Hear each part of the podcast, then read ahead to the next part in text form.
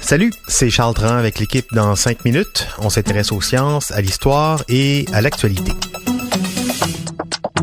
Aujourd'hui, on parle des orages et des éclairs.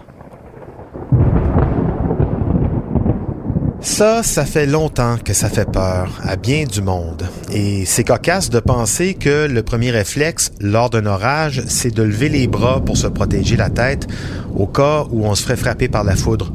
C'est cocasse, surtout quand on sait que la foudre, ça tombe pas du ciel, c'est plutôt le contraire. Elle monte du sol vers le ciel. Mais comment ça se fait qu'on a l'impression de voir les éclairs tomber du ciel? Et comment ça marche finalement? Comment ils se forment les éclairs? Et est-ce que ça a un rapport avec le bruit du tonnerre? Quelques réponses avec Baptiste Zapirin.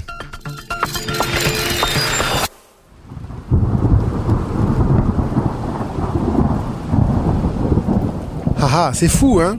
Pendant l'orage, on jurerait voir les éclairs tomber du ciel. Mais non, on se trompe. Alors voilà comment ils se forment. Tout d'abord, euh, il faut imaginer un nuage orageux, le cumulonimbus.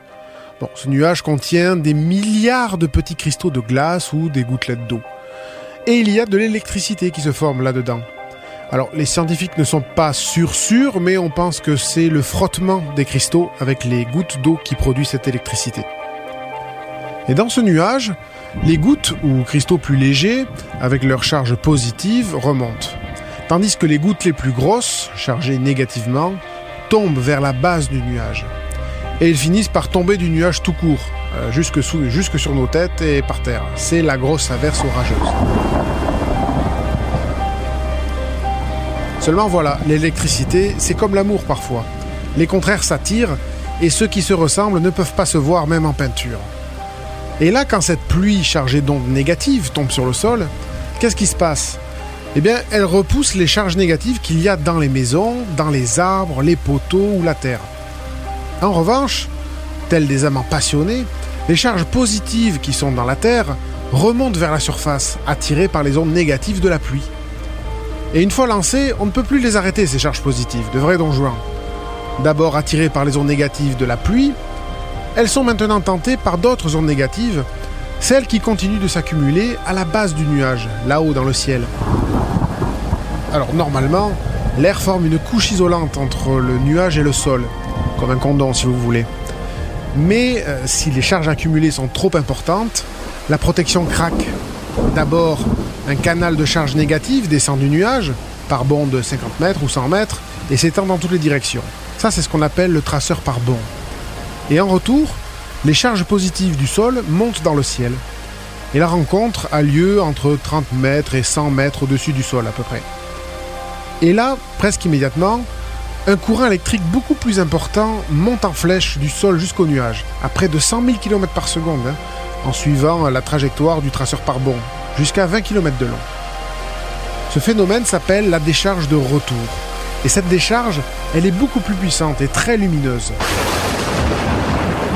C'est ça que nous percevons dans le ciel et que nous appelons un éclair. Alors ça se produit très rapidement, hein, en moins d'une demi-seconde. L'éclair semble alors se déplacer euh, des nuages jusqu'au sol. Mais en réalité, c'est le contraire. C'est la décharge retour que nous voyons. L'éclair ne tombe donc pas du ciel, mais monte depuis la Terre ou un objet élevé jusqu'au nuage. Voilà, c'est beau l'amour électrique. Hein c'est muy caliente aussi. 30 000 degrés. 30 000 degrés, c'est la température tout le long de l'éclair. Une chaleur qui fait littéralement exploser le ciel. Ce mouvement brusque de l'air produit d'ailleurs un bruit de 110 décibels. On appelle ça non pas un orgasme, mais le tonnerre.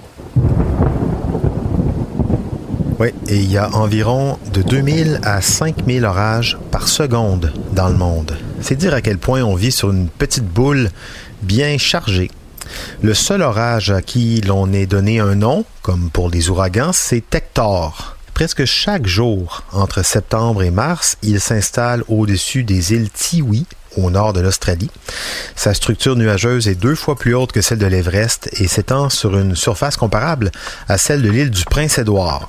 Tous les jours là-bas, on vit des orages avec des éclairs qui partent du sol. Merci Baptiste, c'était en cinq minutes.